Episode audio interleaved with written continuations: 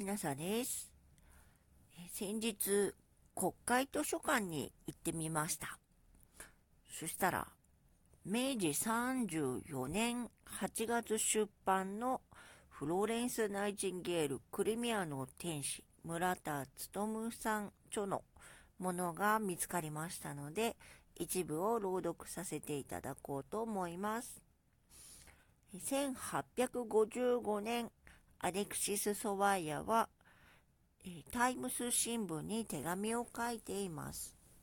もし、イギリス政府が自分を信任してくれるなら、自費でスクタリのバクラ病院に行き、無給でその病院の台所の総取締りの任にあたり、献立や料理の世話をしてみたい。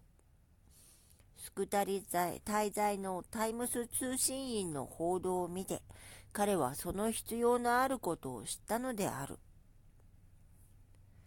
その後に、えー、ナイチンゲールに会った時の印象を、えーと、ソワイエが書いています。ジョーは背の高い方で血色麗しく、体は細長い、頭髪は茶褐色で、服装はごく地味だ。要望は見る人に心持ちよく感じさせる。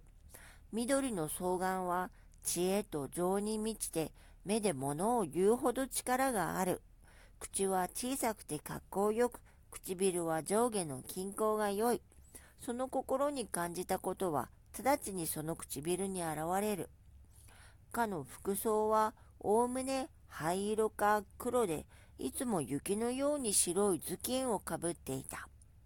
前掛けには平成粗い布をつけていた。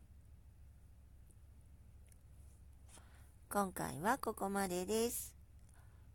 フローレンス・ナイチンゲール・クリミアの天使村田勉さんの